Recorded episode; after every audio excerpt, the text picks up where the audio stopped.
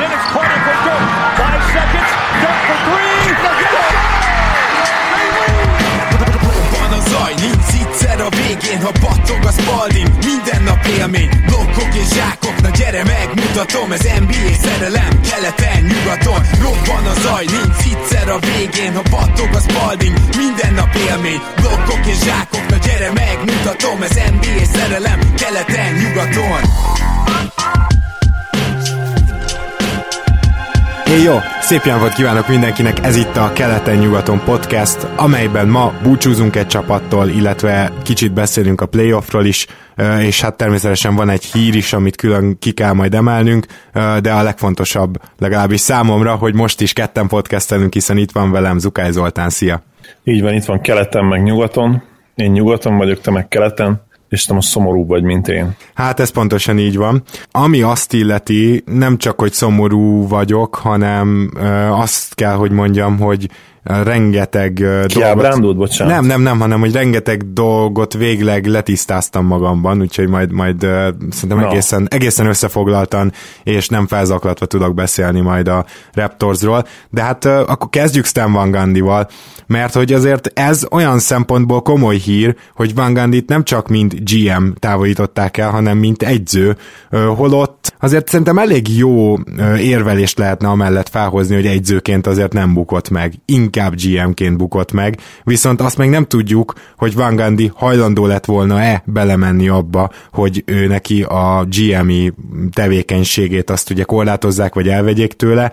Például Budenholzerrel megcsinálta az Atlanta, és Budenholzer hajlandó volt maradni, de hát mondjuk aztán tudjuk, hogy azóta szétváltak az útjaik. Nem tudom, hogy ez van-e a háttérben, vagy egyszerűen az egyzői tevékenységgel se voltak elégedettek, minden esetre így engem egy kicsit meglepett a hír, nem tudom, hogy te hogy reagáltál rá. Bill Simmons Twitteren nagyon szépen összefoglalta ezt a történetet. Valahogy így szólt a tweetje Stan menesztése után. Sajnálom, tehát mintha ugye Stan írta volna meg ezt a szöveget, sajnálom, hogy Kennardot választottam ki a drafton Mitchell helyett, hogy túlfizettem Reggie Jacksont, hogy Stanley Johnsont választottam ki ahelyett, hogy 4 elsőkörös kaptunk volna Bostontól, ezt mondjuk ide majd kell egy kis magyarázat, mert ezt nem teljesen értem, hogy ez hogy lett volna. Illetve, hogy azt is sajnálja, hogy a salary cap-et, tehát ugye a sapka helyzetet, azt totálisan elrontotta a Blake Griffin cserével, és hogy ezen felül még 2018-as elsőkörös nélkül hagyta őket, de ezt ennek ugye nem lesz problémája, megy majd szépen tévézni. És valószínűleg ez így is lesz, hiszen elképesztő karakter, és azt hiszem, hogy azt a tenevedben is mondhatom, hogy várnánk őt a képernyőre. Természetesen. Én egyébként simán várnám őt az egyzői padokra is továbbra is, csak valahogy ezt a GM dolgot, ezt tényleg el kell felejteni, és ezt igazából már 100-szor kielemeztük a Detroittal kapcsolatban. Rossz helyzetben vannak, szép kihívás lesz, bárki is megy oda egyzőnek, és nem is vagyok benne biztos, hogy a legkeresettebb állás lesz az egyzők között. Viszont éppen ezért elképzelhető, hogy majd megpróbálnak egy új Stevens-t elővarázsolni, tehát valaki olyat, aki nem annyira közszájon forog, de mondjuk egy jó egyetemi egyző. Én alapból ilyenbe gondolkoznék egyébként a Detroit helyében. Nem rossz ötlet, és a matekot meg tudjuk nézni mögött a Stanley Johnson kijelentés mögött, mert megmondom őszintén, hogy ezt abszolút nem értem, hogy lehetett volna 4 darab elsőkörös ebből, hogyha nem Stanley Johnson-t választják? Ez jó kérdés, mert arra emlékszem, hogy a Boston tényleg beajánlott 4 elsőköröst a 9. pickért a Hornetsnek, amikor Kaminskit választották ki, és vajon ugyanazon a drafton mentek el, mindjárt megnézem. Valami ilyesmi lehetett, aha. Mert hogyha akkor valószínűleg Stanley Johnson ugye a 8. helyen ment el, és lehet, hogy mögötte ment el Kaminski, ezt rögtön az biztos, nézem. Hogy mögötte ment el. Hát ha ugyanaz a draft. Utána választottak, csak hogy konkrétan. Ja nem, igen, tehát a 7. draft volt. Tudom, aha. Ja, rögtön nézem. Jó, tehát akkor... Igen, tehát 8. a Pistons 8. 2015-ben, és szerintem 2015-ös draft Kaminski is, de ezt is rögtön nézzük. Igen, mert ez volt a harmadik szezonja. Igen, annak kell lennie. Na már most, hogyha ez így van, most már látom is, akkor ugye gyakorlatilag a 9. pickért beajánlott 4 elsőköröst a Boston, akkor lehet, hogy van egy ilyen feltételezés, hogy a 8. pickért is beajánlott volna. Nem tudjuk, hogy Turnerre vagy Winslow-ra akartak-e rámenni, de az biztos, hogy nem Stanley Johnsonra magára, mert akkor az utána jövő Kaminskiért már nem ajánlotta volna be azt a 4 picket a Boston. Ezek nyilván négy, tehát nem az erős pikkek közül voltak, de hát akkor is, tehát ja, valószínűleg ennyi a matek mögötte.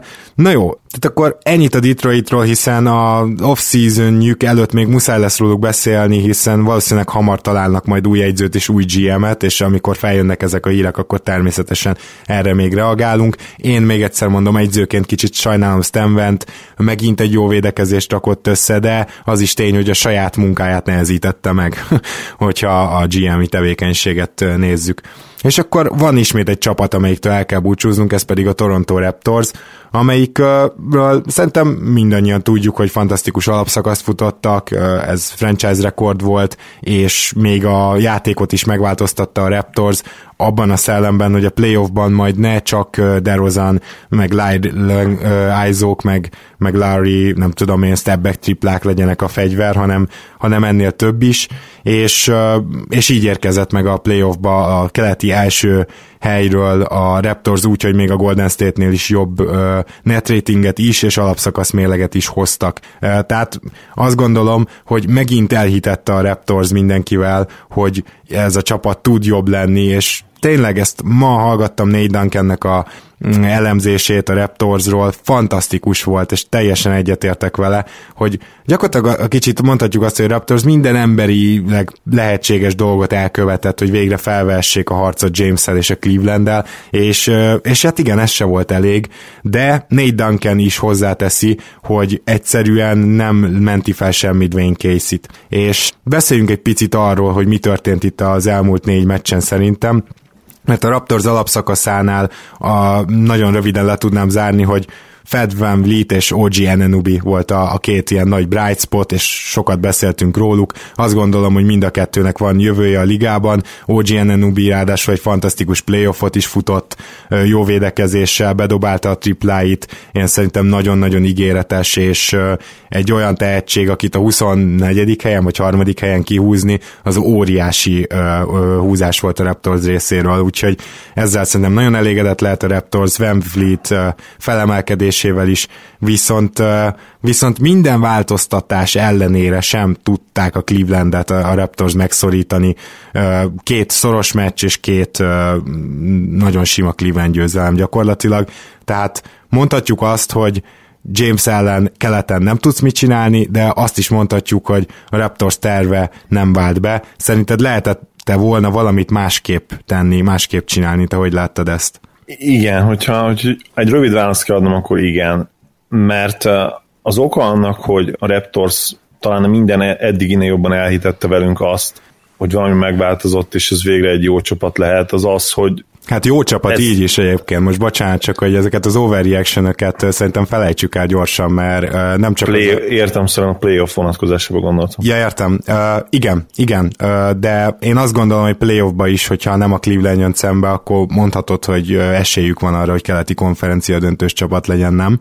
Elképzelhető, de ugye itt is azért bele kell kalkulálni, jelen pillanatban szerintem nem annyira a célos keleti konkurenciát, amiről valószínűleg lehetne vitatkozni, de én azt gondolom, hogy most ez a keleti playoff azért összességében nem túl erős.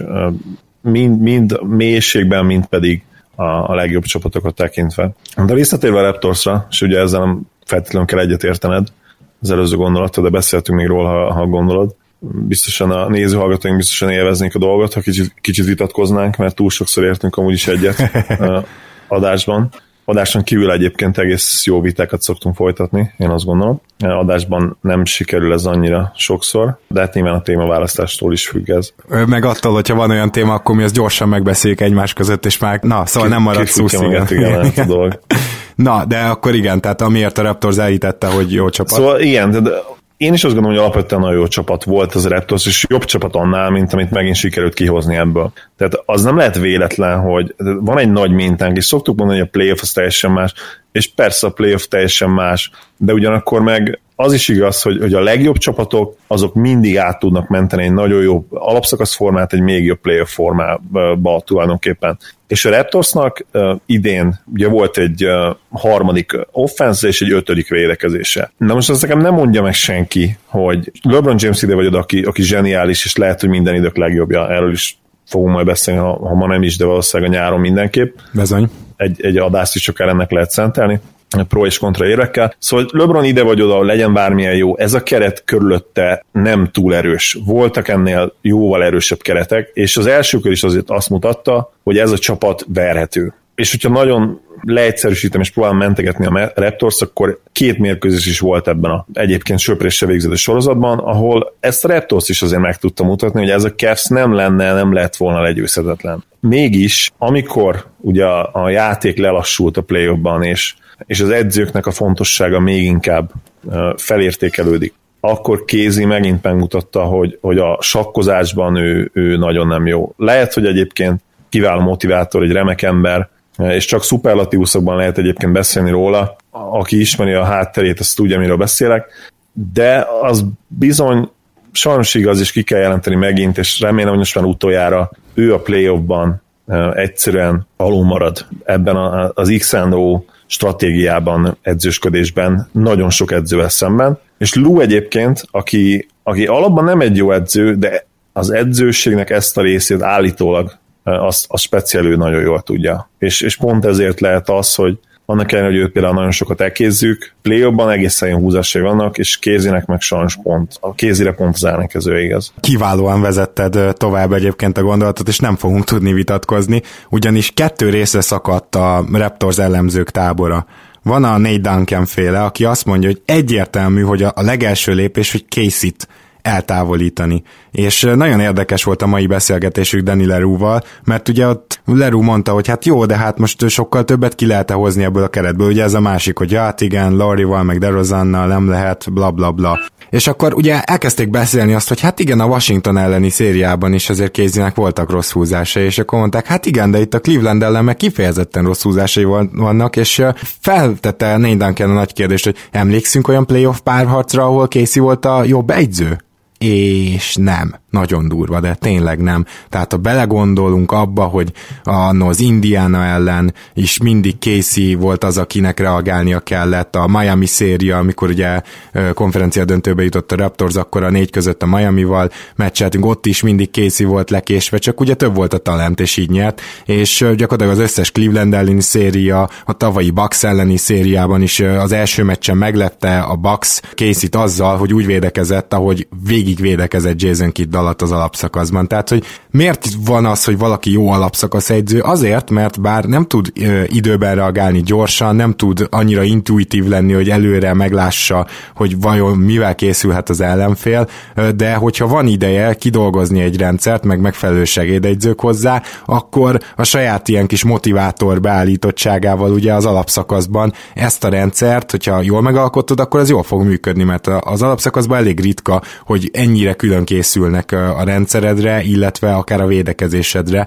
mint a playoffban. Tehát pontosan így, igen, ott mindenki a saját rendszerét próbálja ugye az alapszakasz során kiépíteni, és hát letesztelni azt, hogy az hosszú távon mire elég, és ez az alaprendszere a Raptorsnak nagyon jó. Csak ugye a play-offban, ahol folyamatosan jobb minőségi ellenfelek ellen játszol, folyamatosan jobb edzők ellen kell edzősködnöd, ott bizonyos sajnos kijön. Most a másik az, hogy az is teljesen legit vélemény, hogy mondjuk ebbe a keretbe ennyi van, mondjuk az, hogy maximum konferencia döntő, amíg James ott van keleten. Oké, de egyébként egy pillanatra eljátszol a gondolattal, hogy mondjuk Popovich, vagy Stevens, vagy Spoelstra vajon nem jutott volna-e döntőbe az elmúlt 4 évben a Raptorzzal? Nem vagyok benne biztos, hogy nem jutott volna-e döntőbe. De nyilván nem reális az, hogy hozzájuk mérjük, csak mondom, hogy én el tudnék képzelni olyan edzőt, aki ilyen talenttel is bejutott volna döntőig. Abszolút, és a Raptors azért nagyon-nagyon szépen fejlődött az elmúlt években, és ez nyilván Caseynek is az érdeme, de ki kell mondani, tehát ő eddig tudta elvinni ezt a csapatot, főleg, hogyha a playoff kontextusban is nézzük, és én teljesen biztos vagyok abban, hogy ebben a csapatban több van még, a playoffban is több van. Kell egy olyan edző, aki egy ilyen alapszakasz csapatot, amelyik abszolút elit volt, és 8 feletti net ratinget hozott, és védekezésben és támadásban is kiváló volt, hogy azt tovább vigye. És most mondhatjátok erre azt, biztos sokan így is vagytok vele, hogy biztos sokan mondanátok, hogy az alapszakasz, meg a net ratingek nem számítanak, de persze, hogy számítanak. Tehát a legjobb csapatok majdnem minden évben ott vannak, és például a 8 feletti, hogyha visszakerestek a 8 feletti net ratinggel rendelkező csapatokat, hát nem nagyon volt olyan szerintem az NBA történetében, aki ennyire beégett volna a play-offban, mint a Raptors, hogy kisöpörték a második körben. Egyébként azt hiszem 7-9 lett a vége, de ez semmit nem változtat azon, amit mondtál. Tehát gyakorlatilag arról van szó, hogy az a történelmi példa, vagy a történelmi példák alapján azt mondhatjuk, hogy az ilyen jó net ratinggel, jó védekezéssel és jó támadással rendelkező csapatok általában a playoffban is jók. Tehát nagyon ritka az, hogy ez nem transzlálódik, hogy ilyen szépen fogalmazza. Így van, és ezzel nem azt mondjuk, hogy ki kellett volna feltétlen verni a Cavs, de nyilván, tehát a 0-4 az nagyon erős, és még úgy is, hogy persze mondható, hogy szoros meccsek voltak, teljesen igaz, ez leállhatna most ez a párc 2-2-re is, de az, hogy nem így van, az azért nagyban kézi felelőssége. És hát itt akkor említsünk meg két külön dolgot is, csak azért, mert hogy így mind a kettővel kapcsolatban ilyen all-time legrosszabb coaching decision-nek emlegették fórumokon. Hát ugye a második meccsen, amikor CJ Miles-t behozta négyesnek, igen, és igen, végignézte, hogy 5 percen át Love 12 pontot szerez 6 támadásból a posztapjaival CJ Miles-on. És ezt végignézte Casey. Igen, és mondhatod azt, hogy könnyen lett, hogy Love akkor került vissza ritmusba. Igen, ami meg ugye a Cleveland támadójátékát olyan szinten beindította, hogy már igen, azt mondhatjuk, hogy ezt meg már... Igen, és azt a hullámot lovagolta meg utána a végig, úgyhogy még lehetséges, hogy annál is nagyobb edzőhiba volt, mint amit előzetesen gondoltunk, vagy közben. Igen, és akkor itt volt a negyedik meccs, ahol hát azt hiszem 4 volt közte, szorosan játszottak a csapatok tényleg, a Cleveland kicsit előrébb volt, de egyébként a Raptors is küzdött, egészen jó volt a védekezés, és akkor az éppen centerbe fennlévő Ibaka azt hiszem megszerezte a harmadik faltját, és akkor vártuk, hogy visszajön Valanciunas, vagy esetleg Pöltl, mert Csunasznak is volt pár faltja, 2 talán, és bejött Bebe Negvéra, és 2 perc alatt egy 12-0-ás szaladás lett a vége a Cavsnek, és ezzel eldőlt a meccs. Ez megint egy ilyen, hogy jut eszedbe berakni a lassú észben mindenképpen lassú gondolkozású centeredet, aki 2 hete nem játszott. Nem tudom, mire gondolt. Hogyha végignézitek azt a 2 percet, ez a második negyed utolsó 2 perce, ajánlom mindenkinek, vagy 2,5 talán. Tehát, hogyha ezt végignézitek, akkor minden egyes támadásban azt fogjátok látni, hogy Bebe megkapja a labdát, üresen, mert természetesen senki nem fogja, ugye róla lekettőztek, majd megáll, körülnéz, és megpróbál visszapasszolni, de néha az se sikerül. Tehát, hogy ennyire lassú volt, minden egyes támadás elment rajta, az összes ebbe az időszakba, védekezésbe pedig minden egyes védekezésbe belehibázott. Tehát, hogy felhoztál egy játékost 2 percre, akiről nem is lehetett arra számítani, hogy ő most itt megváltás lesz, tehát alapból nagy kockázat volt, de akiről az első támadásba vagy védekezésbe, az első possessionbe kellett volna tudni, hogy már hozom is le. Tehát, és nem, ezt is végignézte Casey, 12-0 Clevelandnek, 16-tal mennek a félidőbe, vége gyakorlatilag a meccsnek. Ezt a 2-t akarom most kiemelni, csak hogy konkretizáljuk is, és ne csak úgy általánosságba szídjuk Casey-t. A line-upjai egészen félelmetesek, mert néha, mint hogyha ilyen dobókockával dobnák ki. Ilyen akkora pánik move-ok voltak végig, és nem lehet ezt az embert többet felmenteni, akármilyen igazságtalan, és akármennyire is Coach of the Year az alapszakasz alapján, kapja meg a Coach of the Year-t, és mellé a felmondó levelét. Én ezt gondolom. Szóról-szóra elmondtad azt, amit akartam mondani, ugye már felhoztam ezt a Coach of the Year kirúgás kombinációt, szerintem majdnem egy hete, talán már 0-2-es állásnál, és ez kell, hogy következzen. Tehát, és az igazság, hogy ha Massai nem lépi meg ezt most, akkor én már a jövőben őt se fogom tudni komolyan venni. Igen, mert hiába egy ilyen varázs GM, amikor cserélni kell, hogyha ő tényleg, és ő azért csinálja ezt, mert ő tényleg ennyire hűséges, hogy azt akarja kialakítani, tudod, mint a Spursnél, tehát ő a Spurs Culture igen, másolata, hát szeretné gyakorlatilag, csak az a baj, hogy a Spurs Culture-nek pont az edző az egyik legfőbb sarokpontja Popovich, és Casey nem Popovich, hát a sarusziát nem oldhatja meg. Ez az egyik. Jó, akkor gyorsan a másikba is menjünk bele. Reálisan kell látni a Raptors játékosait. Például kezdjük Larryval, akit nagyon méltatlannak tartom, hogy ezután a playoff után bárki szid, mert most volt egy rossz meccse.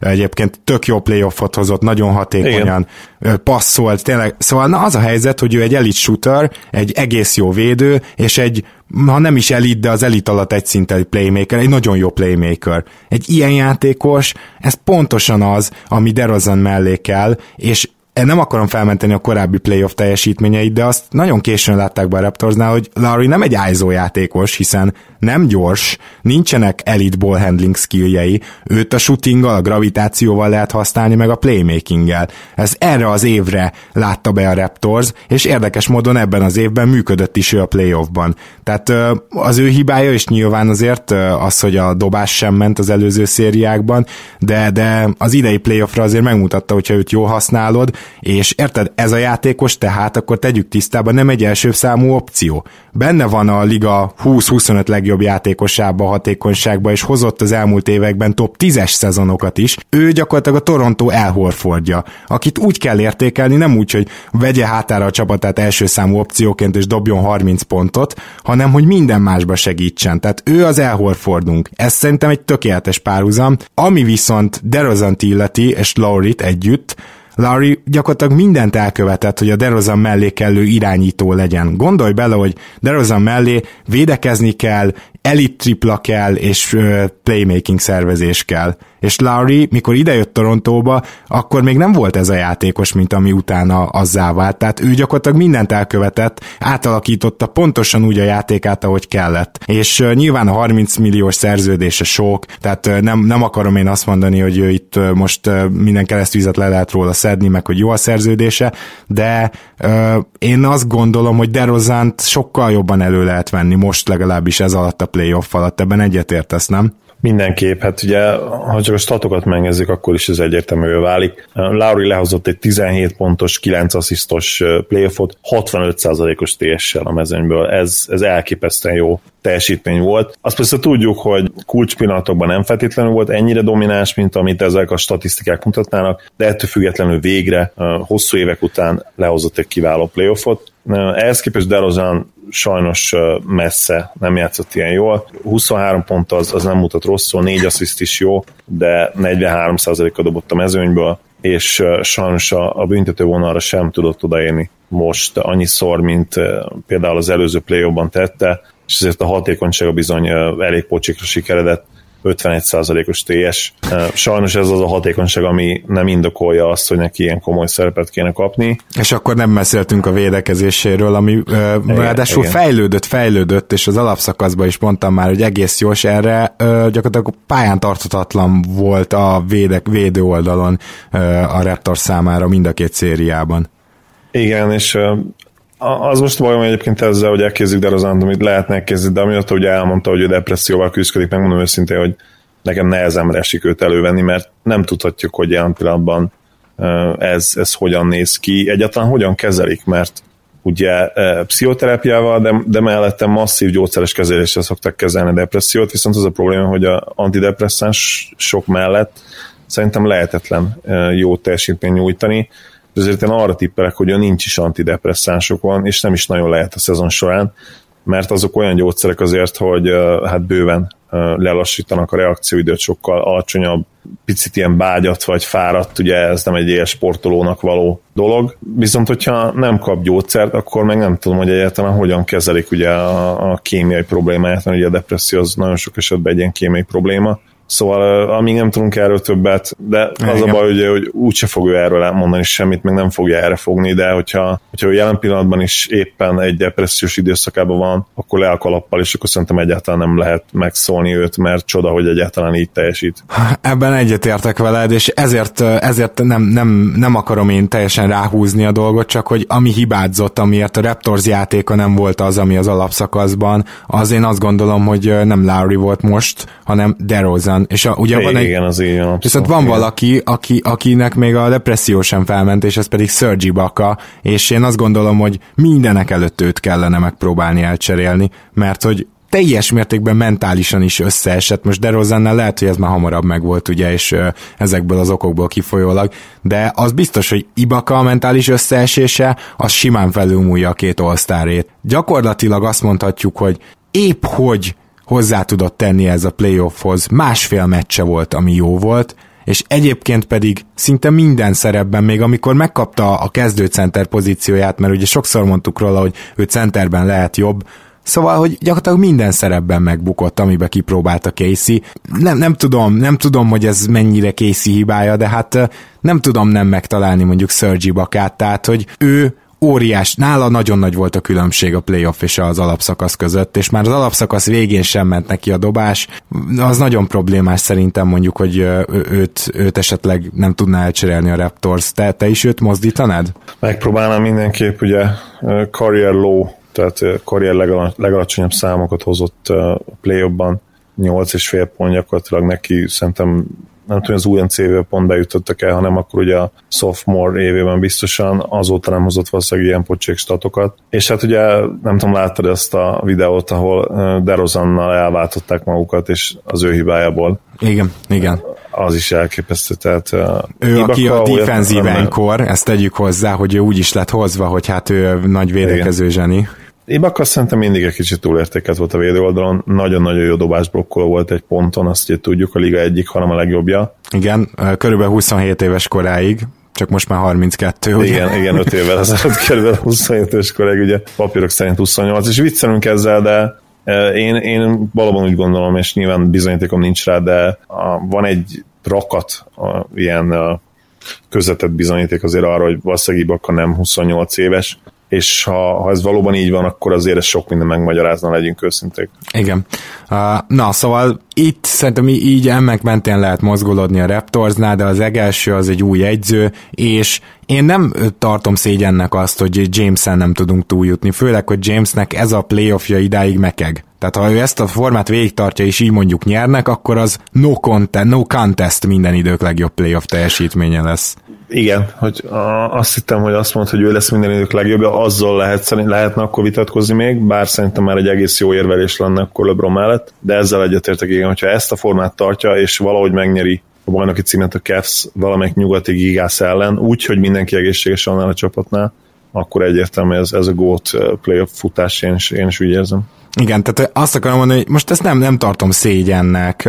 A 4-0 nyilván szégyen, de most, hogyha ez 2-2-re állna, akkor nyilván nem ezt mondanánk, szóval nem ez itt a legnagyobb szégyen, hanem az, hogy úgy érezzük, hogy igazából jól megfogható edzői döntéseknél mennek el a meccsek, és LeBron ellen gyakorlatilag, hogyha ilyen formában van, és hogyha a Cavs ilyen dobó formába kerül, mint a Raptors ellen, ezért ezt ne hallgassuk el, hogy az egészséges George Hill milyen fantasztikus, hogy a most már, hát nem is egészséges, de magára találó Love is milyen fantasztikus szériát futott, hogy Korver is jó szériát futott, tehát, hogy ezt ne hallgassuk el, hogy ez a támadó gépezet, ez tényleg nagyon kemény, és valószínűleg csak a Houstonnak és a Golden State-nek lenne esélye ellenük, hogyha így játszanak.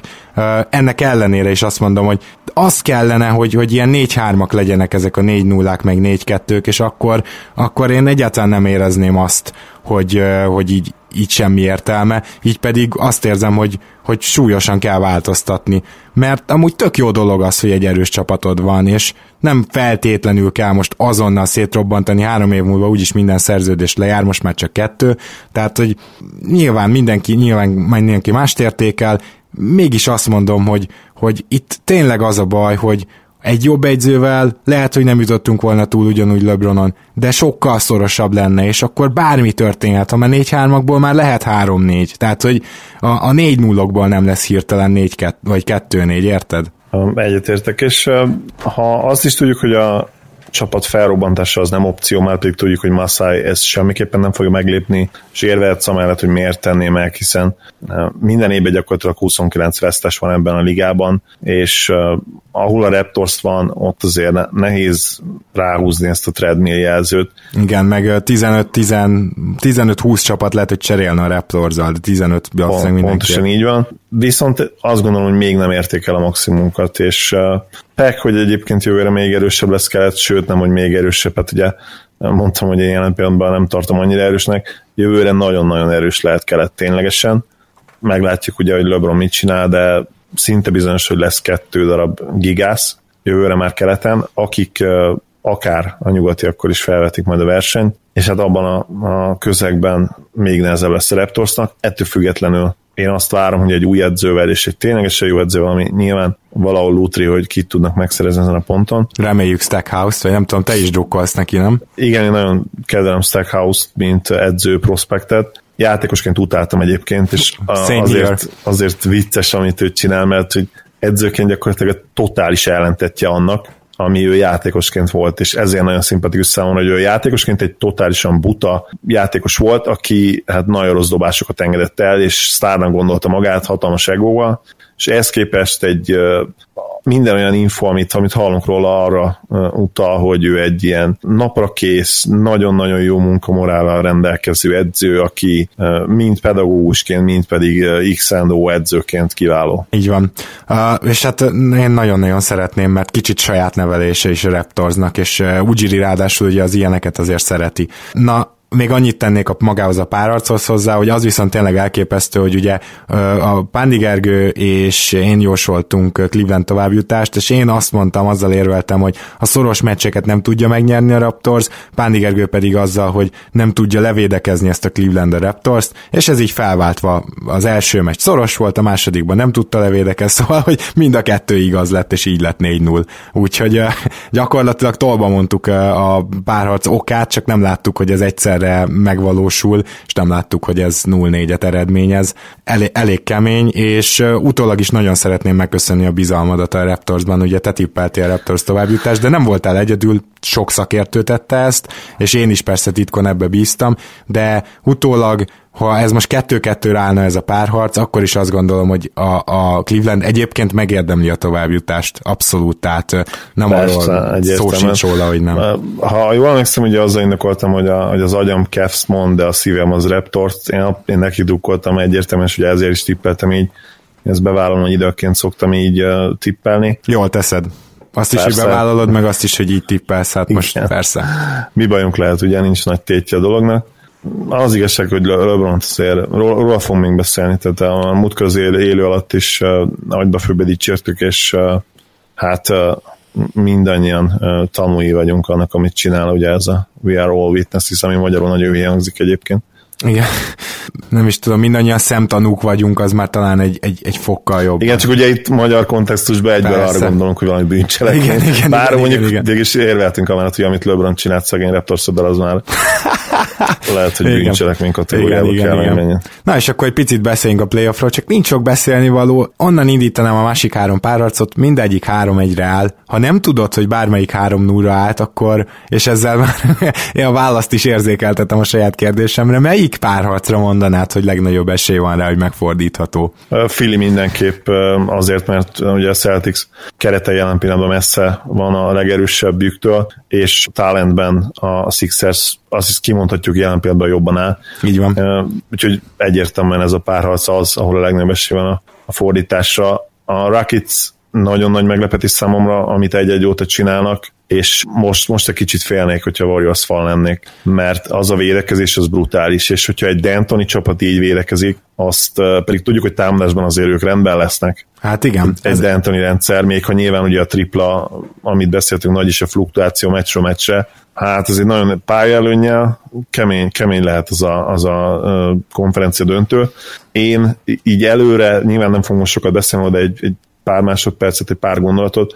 Engem az nagyon meglepne, hogyha a Rockets nagyon simán nyerne, de ha most, ugye ezt szoktuk mondani, ezt is már többiek is megtanulták, hogyha egy pisztolyt szorítanának a fejünkhöz, akkor én most azt mondanám, hogy nagyobb esélyt látok egy szoros párharcra, mint egy sima Warriors győzelemre. Tehát ha ez a két verzió, ami realisztikus szerintem jelen pillanatban, hogy egy kőkemény 6 meccses párharc, amit megnyer a Warriors, vagy egy mondjuk egy 7 meccses akár, vagy egy sima Warriors győzelem, akkor most inkább az előbbit mondanám, tehát ez a szoros 6 vagy 7 meccs. És még mindig a Warriors mondanám, de látom már így, kezd kirajzolódni, hogy hogyan lehet ez a párharc nagyon szoros majd. Igen, egyetértek. Egyébként az is nagyon érdekes, hogy most Curry mennyire tudja majd összeszedni magát, mert hogy itt azért ugye ezt beszéltük, hogy a matchup problémák miatt Durant is megveri gyakorlatilag a Pelicanst, és szerintem most már kijelentettem, hogy ebbe igazam lett, mert gyakorlatilag ez történik, és Currynek most már 2 viszonylag magához képest nem annyira jó meccse is volt, még akkor is, hogyha például azt hiszem a negyedik meccs végén azért megdobta magát, de csak ezt akarom mondani, hogy mondjuk egy elit Curry nélkül lehet, hogy bajban lesz a Houston, mert na nekik viszont van emberük Durantre, akint forgathatnak. Igen, köszönöm szépen, így van. Benne lehet, tényleg. Bár azt nem tudom, hogy mennyire vannak jó embereik Durantre, mert Tucker szerintem alacsony, őt szerintem nagyon simán át fogja dobni, Bámút pedig nem teljesen egészséges, hogy jól tudom, ugye? Ebben mondjuk igazad van, igen, mert igen, ebben van valami, de azért hozzáteszem, hogy az még mindig jobb, hogyha egy Tucker mondjuk tényleg minden egyes centiméterért meg kell küzdeni ellene Durantnek, és aztán át kell dobnia, mint hogyha olyan ember van vele szembe, aki mondjuk egy magas, de akit meg megver. Tehát még mindig egy fokkal azt gondolom, hogy egy ilyen Tucker szintű védő egy szérián keresztül nem tartom rossznak. De abban igazad van, hogy mondjuk Embiid lenne a legjobb, és hát az is kérdéses, hogy az ő sérülésével mi van. Igen. Bocsánat, még annyi, hogy ha valakiről be kell segíteni a play-offban, az egyértelműen Durant lesz egyébként, ez furán hangozhat, de hogyha ott választhatsz egy Durant tripla, egy Curry tripla, vagy egy Thompson tripla közül, akkor egyértelműen Durantot kell majd ott hagyni dobni. Azt hittem, Draymond Greent mondod. Igen, akár nyilván, most a nagy háromsra gondoltam, de természetesen Greent, igen, ő a legjobb. Vagy hát Pachulia, hogyha Pachulia dobhatna triplákat, az még jobb lenne.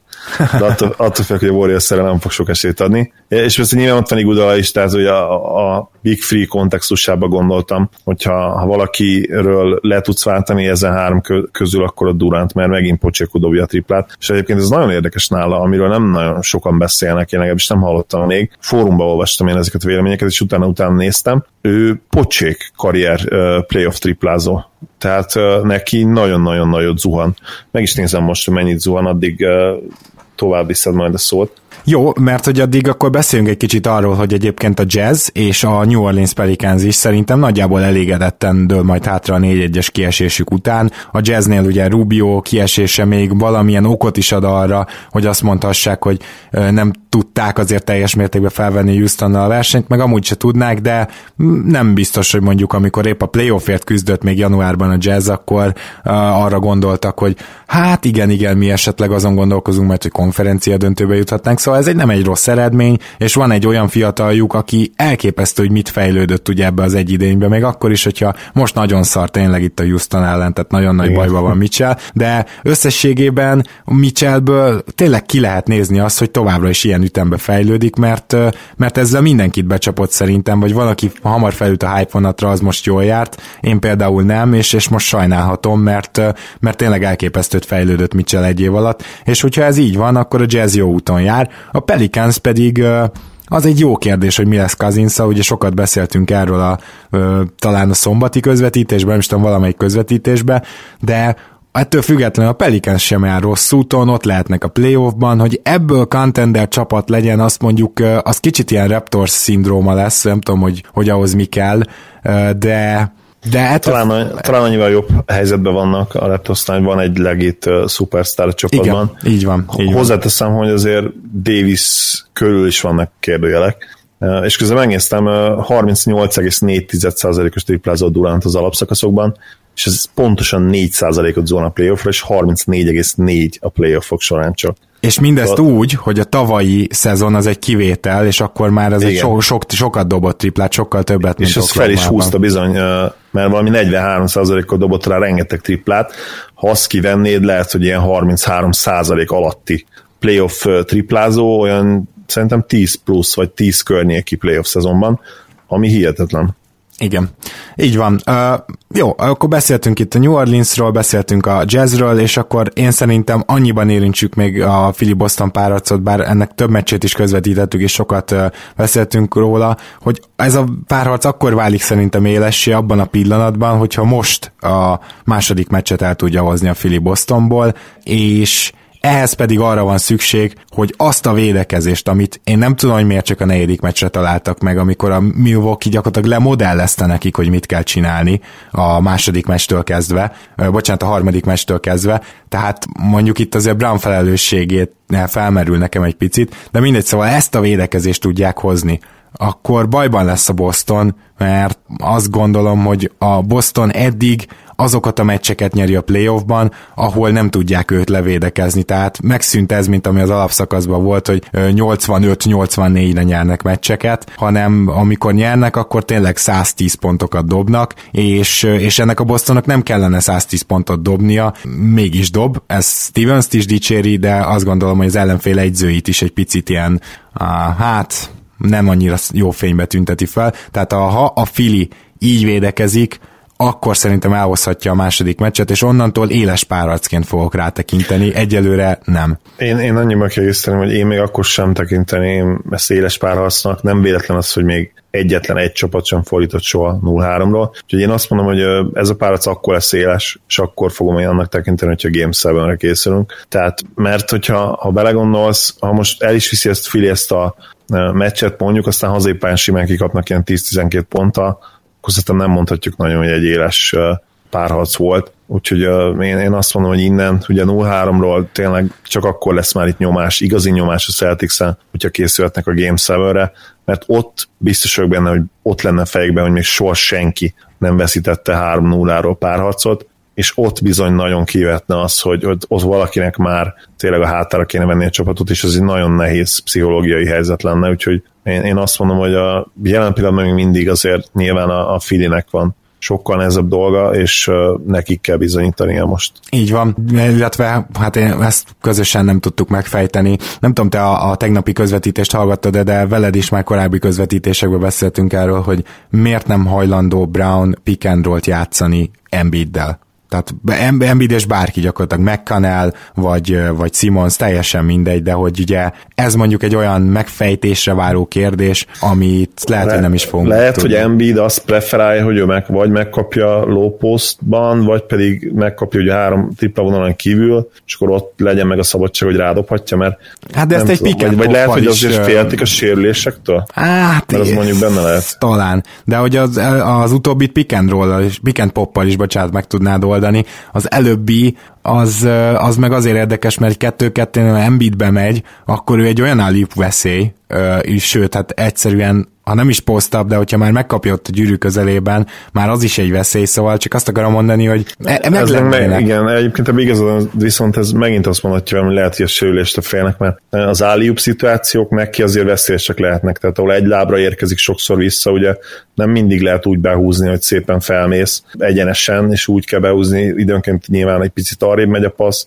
másképp más szögben kell felugrani, és lehet, hogy az neki veszélyes lenne, én erre tudok gondolni. Igen, vagy ennyire félnek esetleg Horford védekezésétől, mert pont vertikálisan lehetne Horfordot is megverni, aki fantasztikus szériát hoz, és még Embiid jó meccsein is nagyon jót védekezik, de hát Embiidnek megvan az előnye, hogy egy fejjel magasabb, jó, félfejjel, de értitek, tehát hogy ez minimum olyan, amire rá kéne játszani. Egyrészt, másrészt pedig agyon tudnám dicsérni most Jason Tatumot végre, vagy Tatumot, és nyugodtan mehet is neki a dicséret, de hogyha mondjuk Tatumnek kell egyedül megvernie a Filit, úgyhogy egyébként a többieken jól védekeznek, az egy teljesen vállalható út.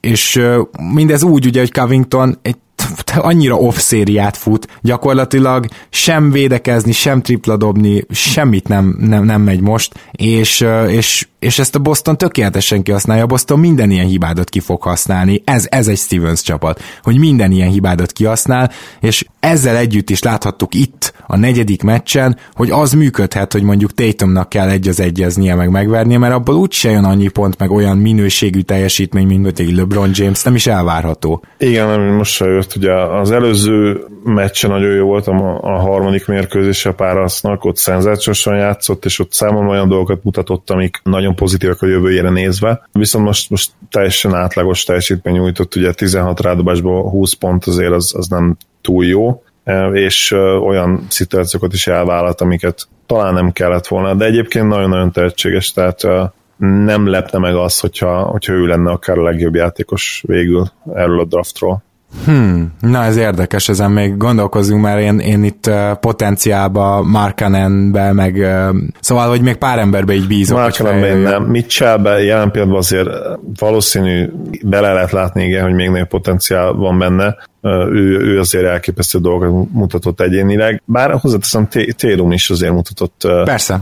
elképesztő dolgokat, meg hát nyilván Fultz ott van, aki szerintem a legmagasabb potenciállal bír még mindig, viszont nyilván ott nála kérdéses, hogy mikor fogja tudni ezt kihozni magából, mert hát ő nagyon nagy hátrányból indult, emiatt az egész herce-hurca, meg ilyen fura szezon miatt. Illetve lehet itt két olyan későnérőről beszélni, akikben látjuk a fizikai potenciált, de az első évük nem mutatta ezt meg, sőt háromról is, Dennis Smith Jr.-ról, Josh Jacksonról és Jonathan Isaacről. Most csak azért mondom azt, hogy nem arra számítok, hogy ők jobbak lesznek, mint Tatum, csak hogy még így első év után ugye nagyon nehéz azt mondani, hogy ők biztosan nem lesznek jobbak, mert mondjuk amilyen fizikai eszközei vannak Jonathan Isaacnek, az ilyen Giannis Antetokounmpo szint. És igen. Igen, ebben egyetértek, bár a skillset azért ott is limitált, tehát Giannis egészen ügyesen vezette már a labdát gyakorlatilag az első évben is. Isaac azért nem ez a típusú játékos, de impactbe lehet, meg ugye ő azért elképesztő small-ball center lehet ebben a mai ligában egy nap. Igen. Na, szóval, hogy nyilván még meg kell várnunk 2-3 évet, hogy tényleg választ kapjunk ezekre a kérdésekre, nektek viszont valószínűleg nem kell most megint egy hetet várnotok, hogy halljatok rólunk, hiszen valószínűleg élőközvetítéssel is jelentkezünk a héten, és szerintem több, mint valószínű, hogy akár egy podcasttel is, úgyhogy addig is minden jót kívánok nektek, és köszönöm szépen, Zoli, hogy itt voltál ma is. Örülök, hogy itt voltam, vagy örülök, hogy itt vagyok, és örülök, hogy itt láttam, és hogy mind a kettőt lefettük, mert az elején elfelejtettem az elsőt. Jól van. Na hát akkor sziasztok, köszönjük, hogy hallgattok minket. Sziasztok, köszönjük a figyelmeteket. Ha más podcastekre is kíváncsi vagy, hallgassd meg a Béton műsor ajánlóját. El tudod képzelni, hogy a podcastet, amit éppen most hallgattál, fél év múlva már a mesterséges intelligencia generálja? Mi sem. De ha érdekel, eljött-e már a gépek lázadása. Hallgass bele az Embertelen Podcastbe. Orsós Lajos vagyok, a műsor házigazdája. Egyelőre még élőben. Egyelőre. Fedezzük fel együtt, hogyan ismerkedik, randizik, mesél és vitatkozik Betty és Péter. Két teljesen mesterséges intelligencia. Lajos, a podcast címét mond még egyszer, léci. Oké. Embertelen Podcast. Ez a műsor a Béton közösség tagja.